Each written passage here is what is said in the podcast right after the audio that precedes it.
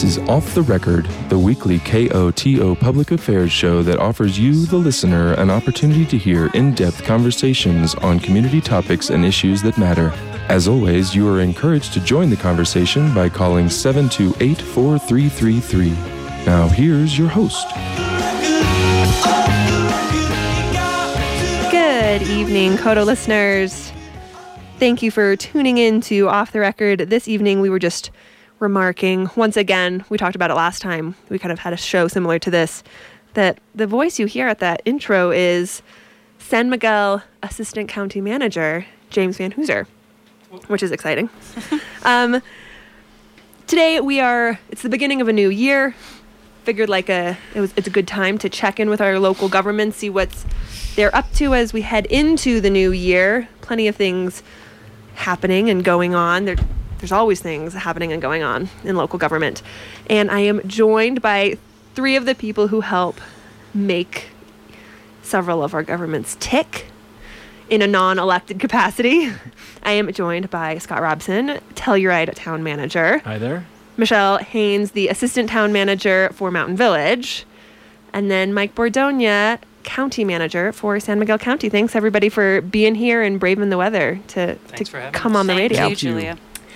Um, so I did ask this question the last time um, we had some of y'all on, but I think it's it's worthy worthy to ask the question again for for folks who might not know.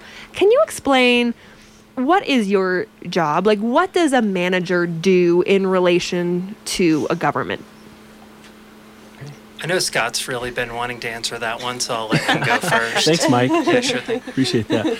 Uh, it's a great question, Julia. It is a um, little bit of a unknown role for a, a, lot of people in the community, but your town manager or your county manager, uh, you know, typically um, we are in the role of implementing the policies that our elected officials uh, would like to see move forward based on the electorate uh, and what the voters are telling them.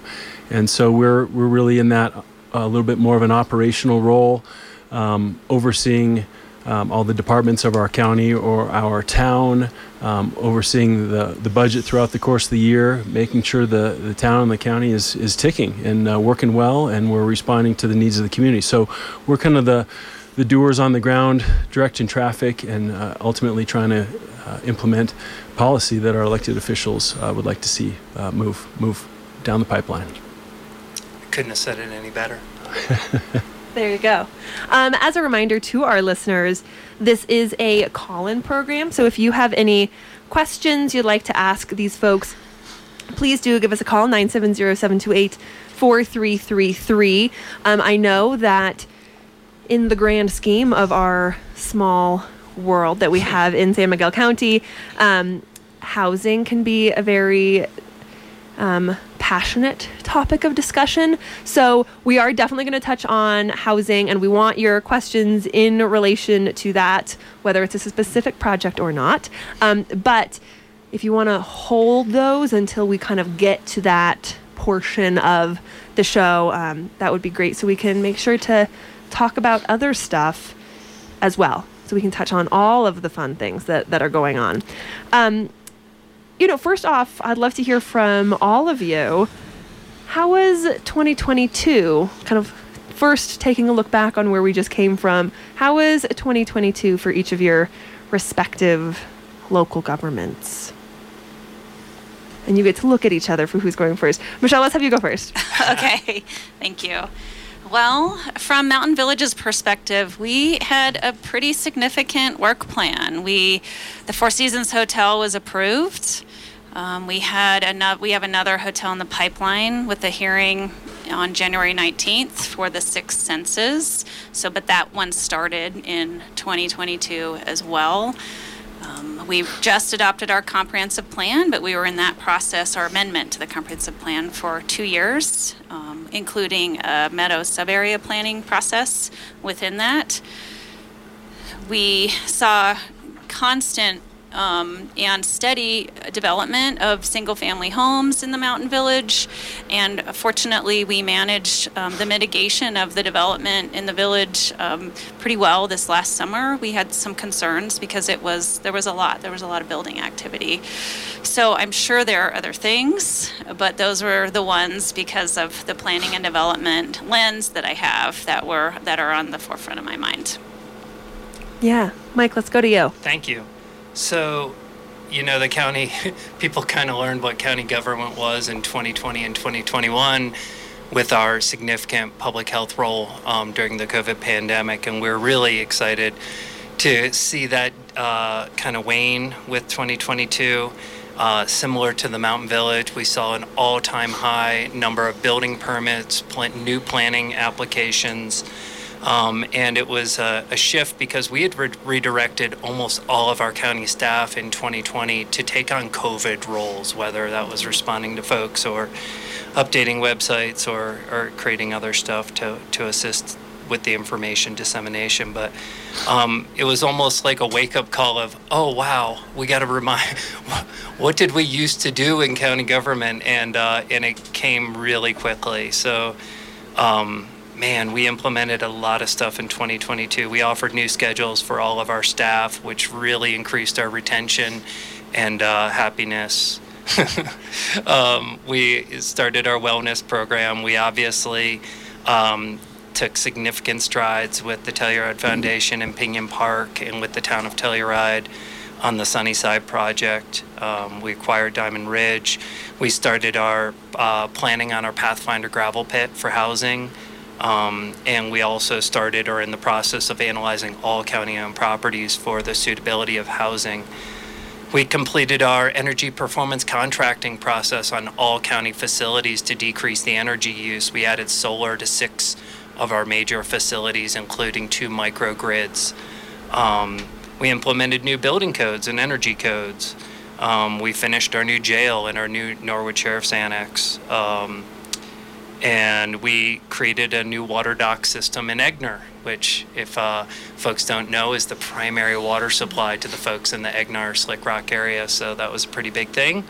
Um, and that's just a few of the things, but we were very busy, and um, and I'm really happy to see the pace hopefully slow down slightly. Scott, follow that up. That was a laundry list of things. That, those are great laundry lists, and, and it's and it's really cool to see. Uh, obviously, the specificity around Mountain Village, and then the, the breadth of, of good work being done across the county. Within the town of Telluride, uh, certainly we were proud to uh, see us move through, you know, really robust community survey and um, a vision plan uh, put together and adopted by council. Um, uh, from the housing front, we we too are, are really proud of uh, getting the Sunnyside Affordable Housing Project um, uh, moving forward. A great lottery process uh, moved through, and families are in in those homes now. Um, Voodoo Affordable Housing Project also was able to get uh, across the finish line in regards to HARC approvals, council approvals, and we're uh, breaking ground on that project, which is really, really exciting. Um, over in Shandoka, what we call our Lot L feasibility study uh, was able to wrap up and really, I think, show proof of concept uh, in regards to structured parking, a multimodal transportation center at that location, along with affordable housing also at Shandoka.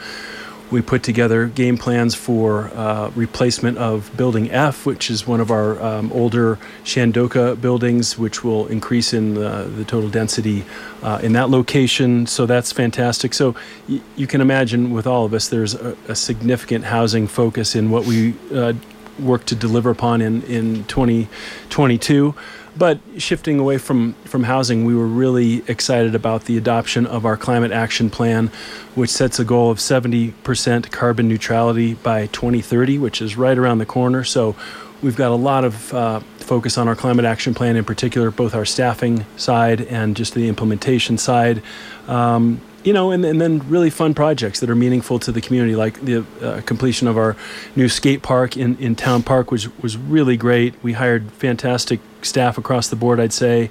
And, um, you know, we uh, just contracted to move forward an EV readiness plan, which ultimately will move the Galloping Goose towards an all electric system, work to uh, implement new uh, and better electric charging stations across the community, and uh, put together a game plan to improve our street and sidewalk networks and accessibility. So, those are all really um, a few highlights of accomplishments, I, would say, within uh, 2022.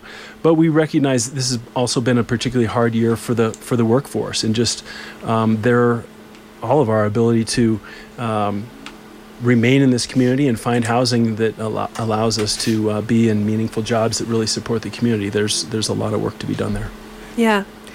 Um, well, it, it is very impressive hearing all y'all kind of run down that list of stuff that's been going on. And I think, you know, a, a lot of it, when you have things around housing, you all mentioned that people really focus on and know a lot about because it is so important to everybody. But then so many of the other things that people might not recognize are kind of maybe happening a little bit more behind the scenes or whatever that might be. Yep. There's there's a lot of stuff going on.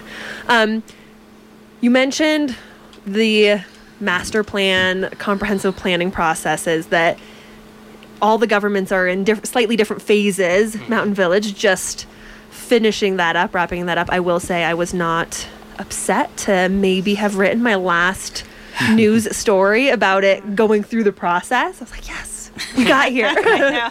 um, so, Michelle, I am actually going to put this to you first because as a former planner and someone who has told this to me multiple times, um, can you just explain a little bit what a comprehensive plan for Mountain villages or kind of like the concept of a master plan. What does that mean for a local government? Yeah, absolutely. So there is a statutory requirement to have a master a, a master plan or a comprehensive plan.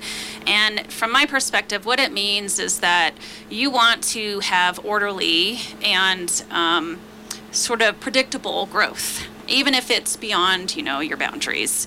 And so part of that is this visioning process with your community to talk about where appropriate uses and do we have a future vision for our streets or our trails and all of that can happen through a comprehensive plan process and it just gives some certainty to a community too like oh okay well we have people coming in to they want to develop in our community but what does our comprehensive plan say? Like they own this piece of property what do we think could happen here? And it doesn't mean that there can't be variations to that plan. We often see with large developments amendments to comprehensive plans because it doesn't always mean that you know everything that's going to happen either. So but it, it's the best way that a town can sort of have this orderly and predictable growth growth. Yeah.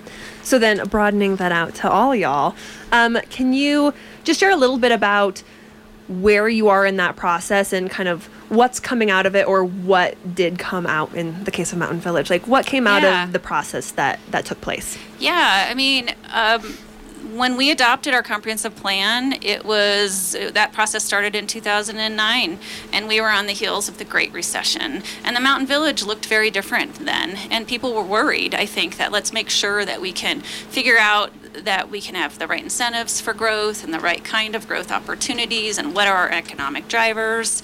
So I think this was a great opportunity that we amended it now because the landscape has changed.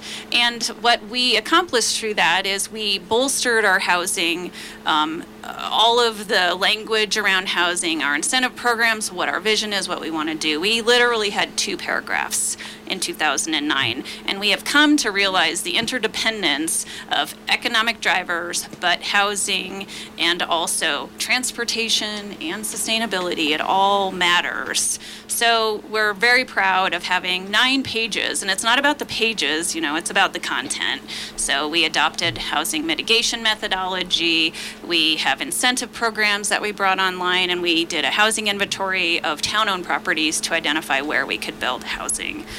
Um, so we also put less emphasis on hotels. I mean, it's a very small community. We're three miles, kind of square ish, and that's kind of small. And so you only need so many hotels, and our community spoke very loudly around like maybe we need one or two, but we don't need 12 identified sites for hotels. We don't have the bandwidth for it, we don't have the resources for it. You need a workforce to support that kind of, of um, development. So we backed out, backed out of the hotel um, emphasis.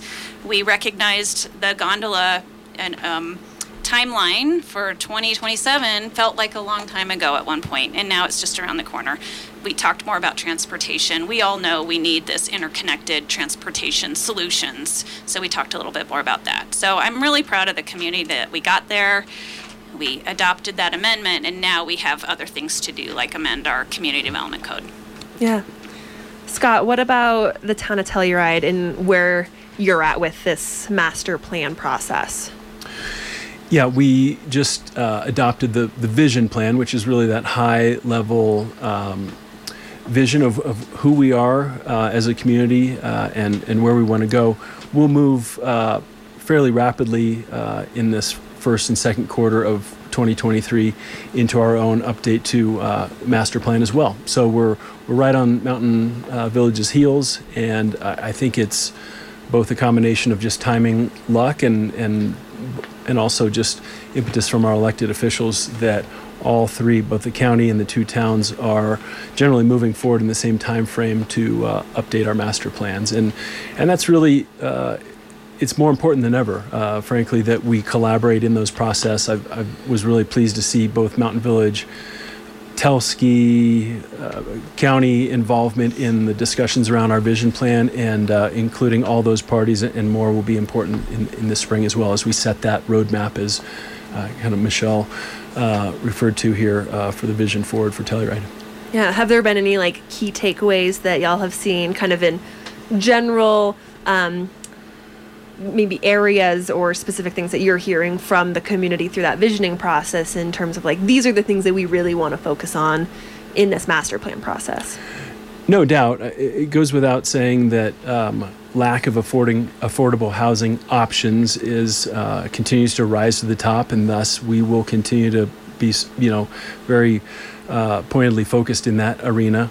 Uh, lack of services uh, you know uh, is challenging for just this geographic part of the, the state in general, but also for our valley. That that that certainly rose to the top of something we're hearing, and wherever we can help our small businesses, uh, particularly here in, in downtown Telluride, we will we will do so this this coming year, um, and that and that reaches out to lack of robust uh, medical services beyond you know just not business services, uh, but medical, um, transportation uh, at a both local and regional level. Um, we know we need to do uh, more around based on our, vision plan and the surveys, and, and again, Mike and, and all of us are working on that uh, regionally. So it, there's not a lot of uh, maybe new uh, issues that have risen to the top. You could probably read the, the Daily Planet uh, from 1975 and you would see the same issues rising to the top. Or listen to KOTO News. or on, listen to KOTO. Thank you.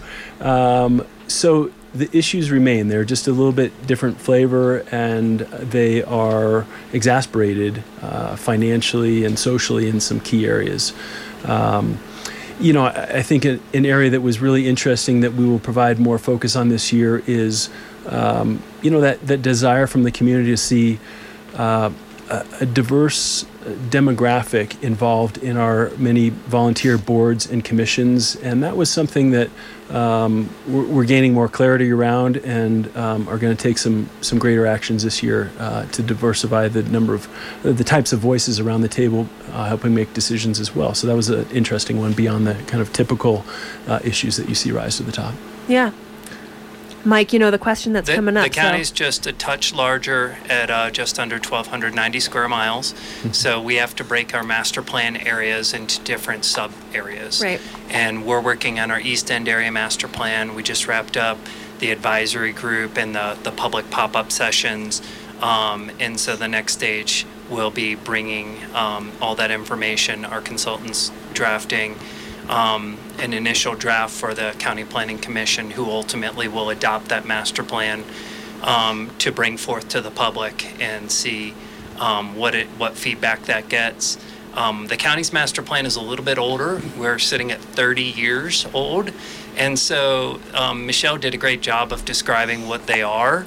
But it's also um, a vision for the future at a point in time, and that our communities have changed, the interconnectedness of our communities has changed a lot over the past 30 years.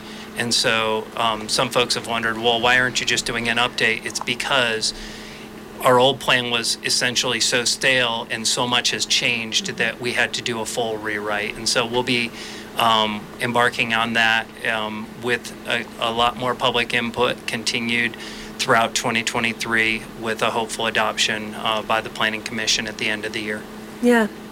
You know, you've all touched on it just of like how interconnected all of these communities and jurisdictions are. And so, from that perspective, why not do one Mhm. that encompasses all rather than having these? Of course, they're going to maybe, they're probably going to see similar things because, as you've all said, like the issues cross any of the boundaries. Mm-hmm. But, you know, how does that maybe make things more complicated or confusing to have these three separate visions and plans rather than just saying, like, we're all in.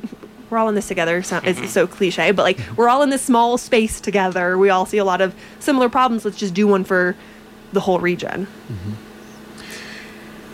Well, may- maybe as Michelle referenced earlier, that there are some statutory requirements for us to to have our own stand standalone uh, comprehensive plans, if you will. Um, my sense is that uh, now more than ever, um, just from a relationship standpoint between our local governments, um, we are at a point in time where collaboration is um, is not a it's not a new word and it's not a, a, a foreign idea by any means and just showing up being present um, being involved in one another's conversations and really being transparent around our, our, our collective needs and our elected officials desires which are not always uh, eye to eye. I mean that's that's okay. Um, but being involved um, uh, deeply with one another's planning process is is a great thing. And we I know we all encourage that of, of one another. We're all trying to do more and uh, more of that. I think uh, just from my own perspective bringing in the small business community our um, realtor community um, our nonprofit community uh, a little deeper into our conversations uh, beyond just uh, our, our typical processes are going to be important this year, and we're going to try to set up some uh, some formats to allow that a little more readily, other rather than just expecting folks to show up to a town council meeting and get in front of the podium and provide their uh, input. Um, I'd really like to see series of roundtable conversations, for example, when we um, uh, kick off some some new work here related to short-term rental uh, discussions and policy, for example. So interconnectedness is just critical, um, and I, I think again, relationship-wise, we're we're at a perfect point here where we're, we're ready to stay involved with another, but ensure that our own communities have um, their own uh, voice and kind of spirit around uh, the plans that we craft. Mm-hmm. Yeah, I would echo a lot of, of what you said, Scott. I mean, I think our roles sometimes are different. A county role is is is mm-hmm. we know this now through COVID. we understand what the county role is, I think, more than ever. But I, from my observation, I feel like we're all just growing up now, and so we recognize this interconnectedness more because we're bumping up the edges of our development or our resources or the fact that how do we get people from Montrose that may want to be here or mm-hmm. maybe have a doctor's appointment in Montrose. Like we need to be a lot more civic minded, and so this idea of of because we just we're at that critical mass, right? So the world has changed and we've changed. I think we can certainly identify those issues that we need to be cooperating on, like transportation, um, like workforce housing. There's a lot of synergy in sharing ideas and things like that. But I also think it's important to kind of keep the character of your communities, but recognize your strengths and weaknesses and how you can work together. Yeah. Every mining community that I've, or former mining community that I've lived in has a fierce independence and identity, and Telluride and Mountain Village and our area is no exception to that. My first answer, thought when you asked uh, why not, it was that community consensus can sometimes be an oxymoron. Um, because uh, folks elect fo- uh, folks elect their leaders from specific geographic areas, and those people carry forth those constituent specific issues, and um, you know folks that live out in the greater county often um, don't want to have the same rules or vision applied to them, and likewise, Telluride and Mountain Village um, have slightly different visions for what they want in their future. Uh, Mountain Village, obviously, being a much younger community.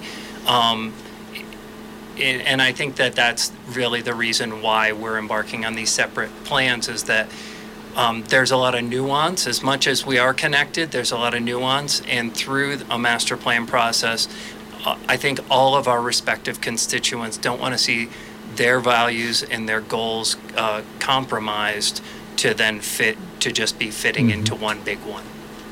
Yeah. Um, as a reminder to listeners, you are tuned into Off the Record, and we're talking local governments in the area. If you have a question, please give us a call 970-728-4333.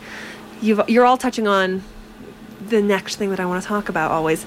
Um, one of them being transportation, which obviously we know, you know, in the town of Telluride, there's the Galloping Goose.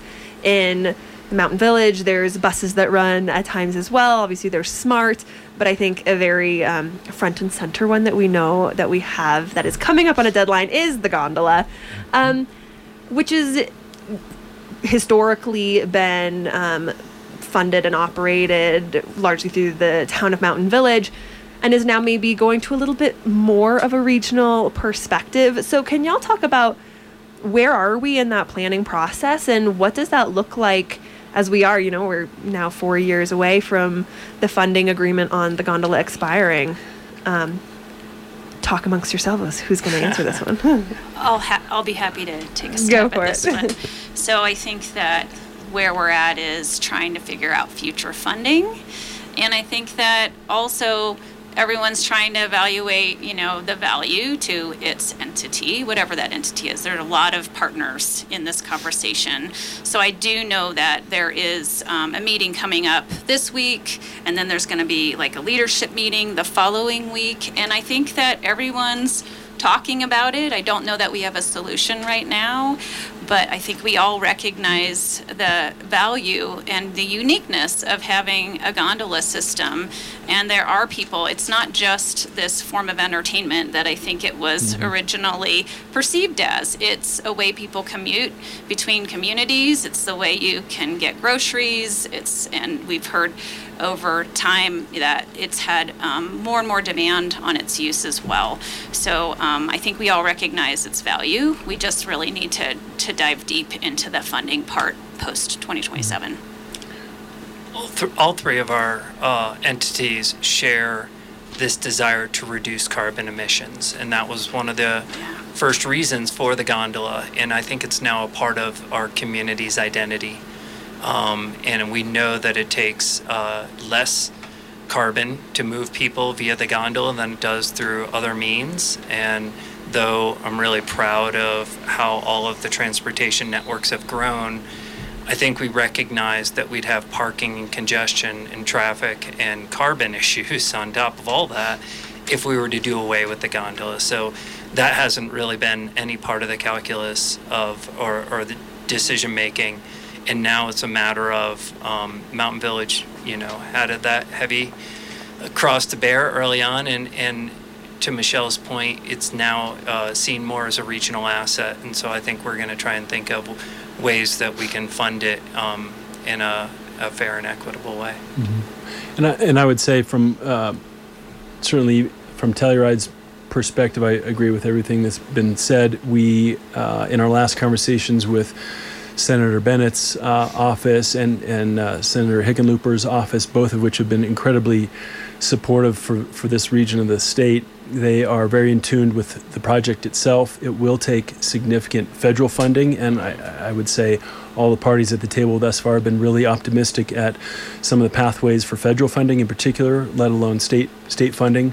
So it won't be uh, certainly 100% uh, locally our, our financial cost to bear. We we have the attention of uh, our representatives in, in D.C. at least at the Senate level, and uh, they will be uh, big assistance to us. And I couldn't uh, agree more that the gondola is part of ultimately a, a long range, multimodal, uh, hopefully carbon neutral.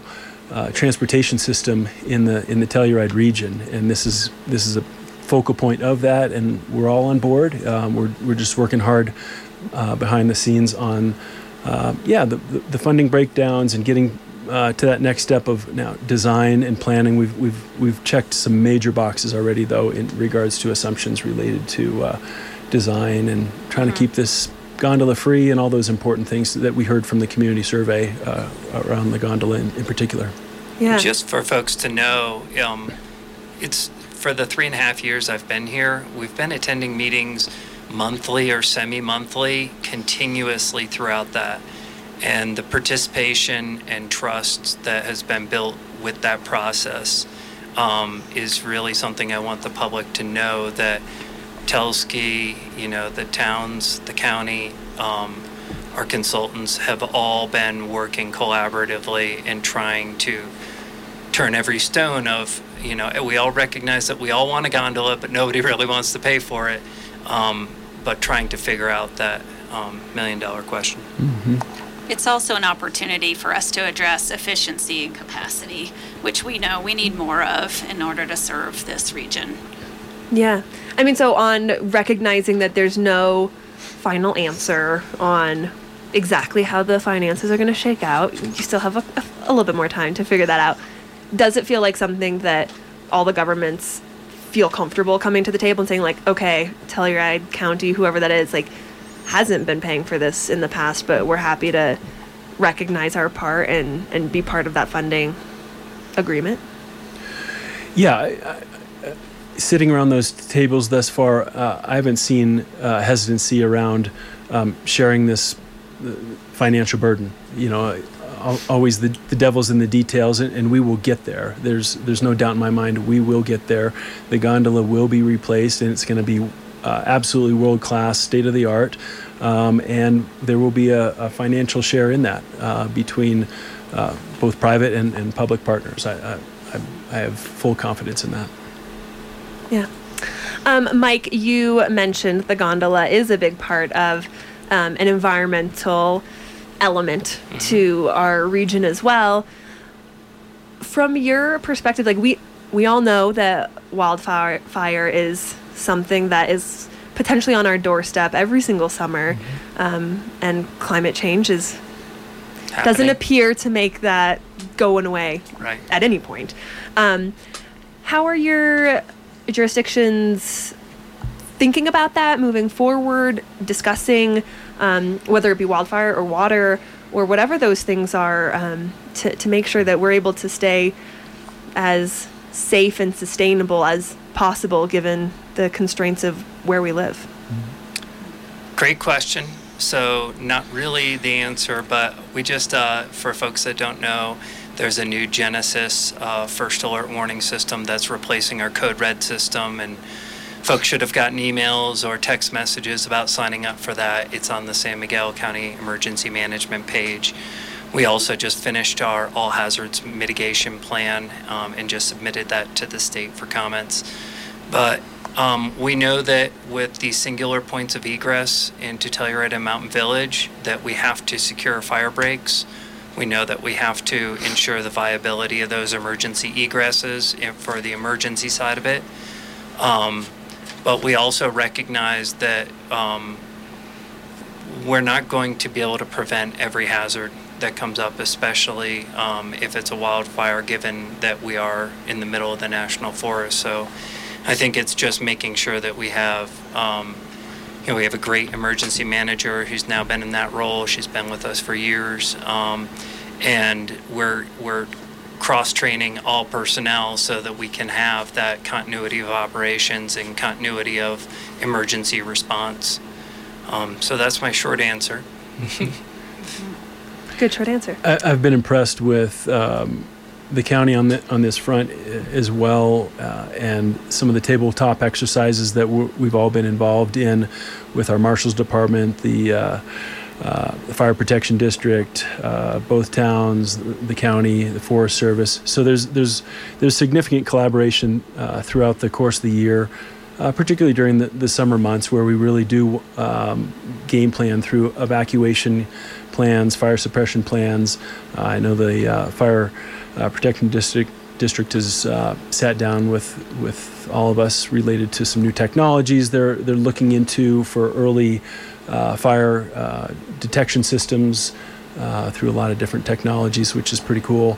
Uh, and we're interested in, in, helping out there potentially. So um, it's a, always an active uh, conversation. We were we were lucky with the monsoon rains this year that it wasn't really front and center for us, but it will be again soon. And um, uh, I feel good that we're collaborating, you know, regionally on, on this effort. And again, we got a great district ranger uh, with the U.S. Forest Service here in Meganino, and uh, we appreciate all that, all that she and her team does with, with the municipalities in the county. Yeah, I think you guys are right. that this idea of preparedness is critical. It's one part of how we can kind of help our residents understand what to do if this was an imminent issue. And also, I really appreciate that the county has uh, has updated the all hazard mitigation plan. It was a it is a very solid document to begin with that also has all these actionable items on what we can do to address all hazards, which are more and more unpredictable. It feels like over time. Um, I'll address a few things that we're doing in the Mountain Village. Back when the first all hazard plan was was um, produced, two of the Mountain Village's biggest issues were our cedar shake roofs, which were a requirement. We all laugh at that now because we are surrounded by a national forest. And then second, defensible space, protecting the the buildings that are already in place. So we have active incentive programs around defensible space and cedar shakes. We're also very lucky to have a forester on staff. We have a full-time forester, really for the first time. We've had elements of a forester in the past. We've also been working with Dr. Siebold, that many people are aware is a kind of a fire expert.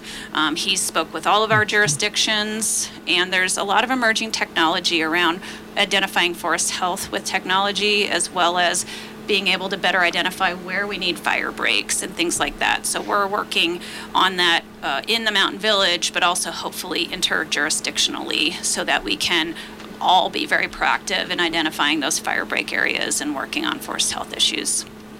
And I think it was only two years ago that we had that fire start that almost became a wildfire up off of Highway 62 in our county. Um, and the county recognized the need for that air tanker support uh, luckily, that year, the state provided it at no cost, but we've since put away a million dollar separate reserve just for that firefighting um, or wildfire uh, response, and then we're looking to increase that annually. Likewise, the county with our new um, search and rescue helicopter has some ability to uh, address some spot areas if that becomes a need. Yeah. Um, it's crazy how fast these hours go. Mm-hmm. We're relatively ish close to the we're more than halfway done with the with the hour and so um, y'all talked about it at the beginning and we're going to dive into everyone's favorite topic which is housing mm-hmm. um, if anybody has questions please give us a call 970-728-4333 um, you know I, I think a lot of folks do have a pretty good idea, and I would love to hear more from all y'all about specific projects you have going on, but kind of looking at the bigger picture outside of um, an individual project here or there. How are you thinking about your approach towards um, what kind of housing we need, how we are um, just more conceptually thinking about our, our housing crisis and, and how we kind of hopefully move a little bit out of crisis point mm-hmm. for our region. Scott, let's go with you. You know, w- within the town of Telluride, um, I, I, we certainly are looking this year to to pull every lever we can. Um, at, at, the same time, realizing that the town of Telluride cannot provide every piece of um, affordable housing within this uh, within this community um, at least within the uh, boundaries of Telluride, even. Um, but you will see the, the town this year uh, look at every parcel um, that the town has uh, some jurisdiction over, uh, whether that's Carhenge, our Tower House, uh, Canyonlands project, um, obviously Lot L at Shandoka will have a housing element to it. We are breaking ground on Voodoo, and we'll we'll finalize the last uh, units over at Sunnyside. Um, we're always looking through both um, conversations with our community and, and, surveys, and just seeing who enters the lotteries, to uh, keep an up, you know, kind of an ongoing understanding of the right mix of for sale product versus for rent product, and um, trying to um, match some of the state funding requirements related to um, AMI or um, uh, average medium income uh, levels that we need to keep our rents or our, our, our sales within. Um, but it's going to take a, a, mixture of town delivered projects and uh, moving forward public private partnerships as well. I think that's going to be increasingly important within the town itself. We absolutely will continue to uh, work hard with the county on the Diamond Ridge project. There's uh, a lot of life to that and a lot of work to be done still moving forward. Um, but we will continue to focus first and foremost within the, the town limits of Telluride on where we can um, offer up more uh, opportunities and, and, frankly, incentivize uh, developers out there to do more.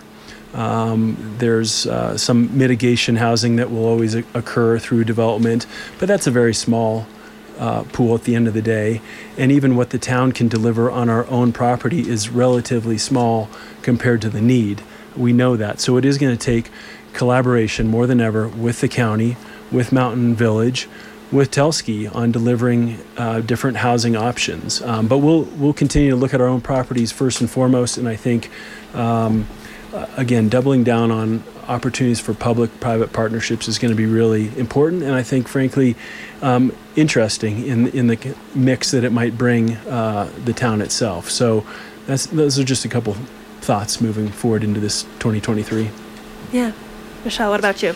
Yeah, um, so our council recognized kind of the critical mass we hit with housing back in May of 2021 and took a very aggressive community housing initiative program Mountain Village uniquely you know, we were like the third player in Mountain Village. First was Telski. We were first to ski area. Then we were a planned unit development. And then we incorporated. So I feel like there are a few things that people don't quite understand, but we're, we're, we're doing everything we can around housing. We're not the, the, the largest landowner. We haven't made a habit until recently of aggressively like land banking.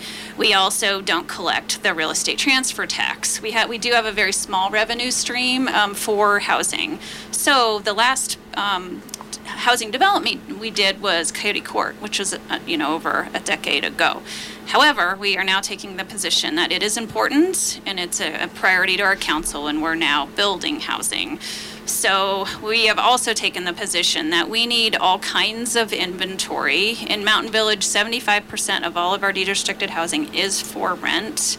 It still feels like it's not enough. We have a 250 person wait list that's been closed. Now it's maybe down to 180. I know Shandoka is the same. Mm-hmm. So, in any case, in 2023, we have $27 million allocated for housing.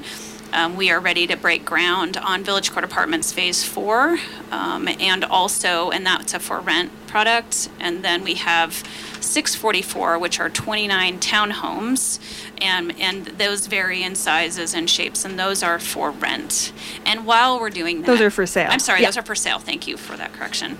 Um, and while we're doing that, we are trying everything and looking at every funding opportunity. Um, both of those are 644 is a public private partnership, which I'm very proud of with Triumph. They've been great to work with, and I feel like Mountain Village is uniquely situated to try to work on those kind of collaborative projects. Mm-hmm. So we're doing as much as we can. I know we all are doing as much as we can, and I and I think the other part of this is building is the most expensive part of providing housing. And I kind of speak to all of the region that there there's a built environment out there. Like let's make sure things are occupied. Let's make sure our deed restrictions are being looked at and, and make sure that we're we're taking advantage of and recognizing what we have that's an already built asset. And like no plan around that, but like that's this that's the secondary part of living in this region is can we make sure everything's full, every bedroom's full. Yeah. So to go back and answer your question, there's a need for everything um, at almost all income levels, rental and ownership. The mountain migration study that's on the county's website that focused on six counties, um, in, in San Miguel being one of them, highlighted kind of that ex- exacerbated need that occurred during COVID Um, you can look at the home sale data to show that the prices skyrocketed and far outpaced wage increases. Um, Region 10 just did a regional housing uh, study as well, and kind of um, one of the, the most interesting graphs in that study was the disparity between the increase in income versus the increase in uh, free market homes. And San Miguel was hands down, um, you know, much uh, greater disparity than Gunnison or or Montrose or any of our surrounding neighbors. So our strategy has been um, that we want to work with uh, partners. It's actually in in um, the county's mission statement but um, that means Town of Telluride Mountain Village, Telski, private developers, the Telluride Foundation, and other nonprofits. Um, we realized the need that, to update our mitigation fees. In 10 years of mitigation fees, we raised under $1 million.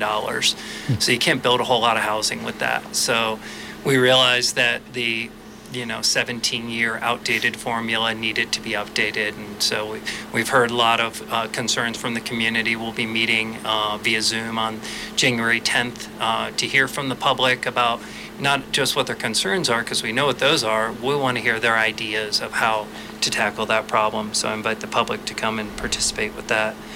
Um, we're also evaluating every piece of county owned property as well as um, we look for where we can land bank. We've uh, historically done that. Um, the Lone Cone Library site, which is one of the ones that we still have some available land at. Um, the Pathfinder gravel pit. We actually try and always look at our gravel pit needs, not only from a strategic location, from where our, our four districts serve and need to produce uh, material, but also what could be suitable for housing in the future. Um, our participation with the town and SMRHA is hopefully going to just continue to increase the public's uh, understanding of how to get into deed restricted housing, ownership, or rental opportunities. Um, and then to Michelle's point, the compliance part of that, making sure that those units that were set aside for the intended um, people are being used for those purposes and occupied. Um, but one of the other big things that the county did this past year was create the CH zoning um, that's applicable in, in R1. And the re- that actually started from a private um, a private homeowner that said, I have a half acre on my property and I would like to build um, a bunch of smaller affordable apartments, and the zoning wouldn't allow that. And so that was what kind of kicked off um, this desire to have an expedited process for increased density related to just deed restricted rental or ownership opportunities. Um, you know, I'm really proud that we added 54 units, but it, it feels almost defeatist um, seeing that the need continue to increase, and um, and so we're we are also uh, very focused on creating more opportunity for our community to remain a whole community. We do not want a um, a feeling of a class system here where people commute into work but they can't actually ever live there. Um, and Mm-hmm. and I see even with my higher paid employees that kind of uh, realization that they have. Uh, oh my gosh, I'm making some of the best money I've ever made, but I still can't even come close. And so we we want to change that dynamic, and we know it's going to take time. Yeah. You know, I think definitely across the two communities, Telluride Mountain Village, in the county as well, we know that there are houses that sit empty for the majority of the year. Mm-hmm. And, you know, obviously you can't force a private homeowner to rent out their house or build an ADU, whatever that might be. But, you know, you'll hear people say that, like, you can't build, we can't build our way out of this crisis. And so, how do you think about, you know, talking to or partnering with or incentivizing, like, more people, Mike, as you say, to like get people closer to where they work and live or want to live, to say like, we have a lot of houses, relatively, mm-hmm. but people like locals just aren't able to live in them. And how do you, you know, think towards that? You know, uh, with the Colorado Association of Ski Towns, or CAS, that um, many of us are involved in around here, and really every ski town in, in uh, Colorado, that's a forum where we are in the midst of really robust conversations around how to incentivize people to open up their accessory dwelling unit or their yeah, little u- unit, you know, their carriage house behind the home. How do we incentivize without just pulling out the checkbook every time uh, necessarily to get those units open? Um, certainly, there are national discussions around dark home taxes, if if you will. Those are really challenging. Um, I'll just be honest around that. Uh, but it's a it's point of conversation amongst ski towns across Colorado right now, which might be on one extreme end. But certainly, um, it does feel like we're at a point in time where we we may need to find some additional funding resources to help incentivize some of uh, some of those homeowners who have a lot of space that they've already built, beautiful space that is underutilized. And, um, you know, part of that too is just continuing to communicate the need that this is not just. Um, uh, anyone, but these are these are the folks that you rely upon to to run your ski lifts, to serve you a cup of coffee, to run Teach your your local kids. government, to teach your kids, maybe your dentist or your doctor. These are the people that would be living in your accessory dwelling units that are going underutilized today. So some of it's a little bit more of the communication strategy and the pulling of the heartstrings a little bit, uh, but also we need as local governments to find the financial incentive packages uh, to make that happen. And, and we're working really hard at that at the, uh, again, the Association of Ski Towns. And we've got s- some good um, representation showing up to those meetings at the, at least from our, our Senate uh, uh, representation within Colorado. We'd like more representation from our local congressional representation there at those types of meetings, but uh, it's a major, major point of conversation right now. Yeah, you raise a good point, Scott. I, I, having been here for a while and done a lot of land use research, um, there is back in the day, this having accessory dwelling units was a way that people helped pay for their mortgage. Mm-hmm. You know, we're a little more gentrified now, but there was a time when people, it's really, it's like a lost community ethos. But there mm-hmm. was a time when it was really great to have a person on site who was living in your ADU, who would tell you the best restaurant to work at, make sure that your sidewalk was shoveled.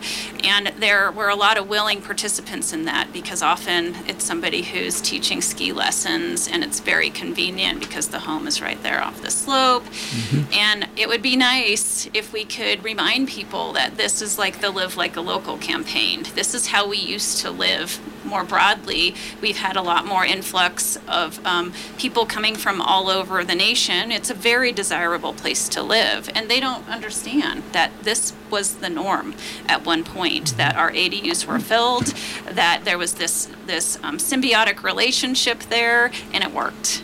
You know, the time of surveillance, cameras, and property management has really risen because it's convenient. But I'm optimistic that maybe people will embrace this sort of community spirit that we we we want to communicate with people that do live and work here and invested in the community. And you may be housing a teacher who's teaching your third grader, and that's important and valuable. So anyway, I, I it would be great if we could get back to that. Michelle, and I just say as we as we kick off this next uh, round of short-term rental or STR policy discussions um, this this winter and into the spring, um, I'd like for this to be a, a significant point of conversation as well. How um, through that STR licensing process and, and policy, we can continue to further incentivize um, that STR process to open up um, housing and and let folks get a license, particularly if, if they're able and willing to uh, offer up some space in, in the property for, for locals. I think that'd be a great point of that STR discussion. Yeah. Um, as we near the end of our hour, I'm going to be that person to ask a big question and then say you have 30 seconds to answer. Lightning round. I know exactly, but I do. Um, both Scott and Mike, you did bring it up about Diamond Ridge, um, and so I'd love to hear just a little bit of where the town and the county are standing with that now. It was just a few weeks ago that a court judge ruled that that the zoning on that property had to be reverted back to forestry and open space away from the community housing zone district. What does that, from your perspective, how do you see that the project either going forward or not at this point? Well, I know both of us haven't had a chance to meet with our elected officials uh, about this. It was uh, kind of a, an early Christmas present for us. but uh, I don't think anything has changed from, from my perspective about the need for a project like that, like Diamond Ridge. We know that the need exists um, and it, it, it isn't going away. Um, we're going to be weighing what options we have. Um, we've been in communication with the state. They're still um, supportive of giving us the, our grant funding to um, for the purchase of the property. Um, and I, I can't say more than that until we're able to speak with our elected officials. But I would um, just say it, the project does not die because of um, one ruling. No, I, I think we heard some. Uh, we got some direction out of the district court on um, some some modifications in in the process that would need to occur for Diamond Ridge to move forward. Again, we were disappointed in that that ruling. Um, there were some surprising elements to it, but um, I think generally we see it as a short-term setback. We want to uh, I- ensure the community conversation continues, and I know the county, both towns, will continue to be um, highly, highly focused on delivering high quality, affordable housing, um, and the community housing uh, uh, zone will, will be a part of that uh, moving forward. We, we feel like, but we've got some we've got some conversations on next steps with our elected officials, Julia, that we still need to have here. But um, we will continue to move move forward as as uh, practical on that that project and uh, feel good about the long the long range vision of this still. Okay. Yeah. Michelle, you get to sit that one out because Mountain Village isn't there on that specific project, but definitely in the conversation for housing, definitely. Um, we are at our time, so I would love to kind of wrap up with with this hour. From each of you, any final thoughts that you have, and maybe a New Year's resolution for your government as we head into 2023. Well, uh, from the town of Telluride, we, we've just we've had some great conversations in, in the last month internally uh, with a lot of excitement around the fact that we are within just weeks of, of paying off the last bond for the, the Valley Floor open space. That's a huge, huge win for the community. The first win was just getting that uh, that open space uh, protected. It's such an iconic parcel, but we're we're at the precipice of of paying that off, which will allow the town of Telluride to begin to, to, to have conversations this this winter and spring on where some of the funding that's gone towards open space, which is 20% of all revenues that come in, where we can uh, potentially reallocate that towards current 2023 needs and beyond. So that's a really, really exciting thing, I think, for the community and a great um, win for this community as well, both from an environmental standpoint and, and beyond. So that's a great kind of resolution that we will really um, take this, you know, this endeavor uh, to the next next step and fund the next great big needs for this community. And I think for for Telluride, that in, in part entails um, infrastructure. Um, our, our, our streets, our accessibility on our sidewalks, our, our, our trails, and, and our housing. You know, those are those are really really big needs that we're excited to, to focus on here. And um, yeah, I think I'll, I'll leave it at that. We're we're really optimistic uh, with this collaboration across the county at this point in time, and I think we're we're going to see some really great wins this this coming year. All right. Michelle, we'll just move down the line. So you're at. Okay. Well, I think that there has been such a frenzy of activity that I kind of hope that in 2023 that people can balance their well-being and our community can balance their the lifestyle that they wish to live with getting the work done that we need to do in our local governments. Um, and I do just want to mention one other thing that another large um, housing project that's important to Mountain Village is in Ilium Valley right now. Our intent to purchase land in Ilium, and we are going to be speaking with the Board of County Commissioners. It's in the unincorporated San Miguel County, and just kind of understand where we're all at with that, and if it's a project that we can garner some general, you know, political and community support support around. It's it's a big uh, bite of the apple for the Mountain Village, but we're willing to undertake it because we think that the housing is needed. Thank you. Yeah. Mike. so it's been a frenzy of the last two years, and my hope for all of our constituents is similar to what Michelle said that we can remain healthy, remain connected, um, and realize that at the end of the day, we're all humans trying to do the best that we can.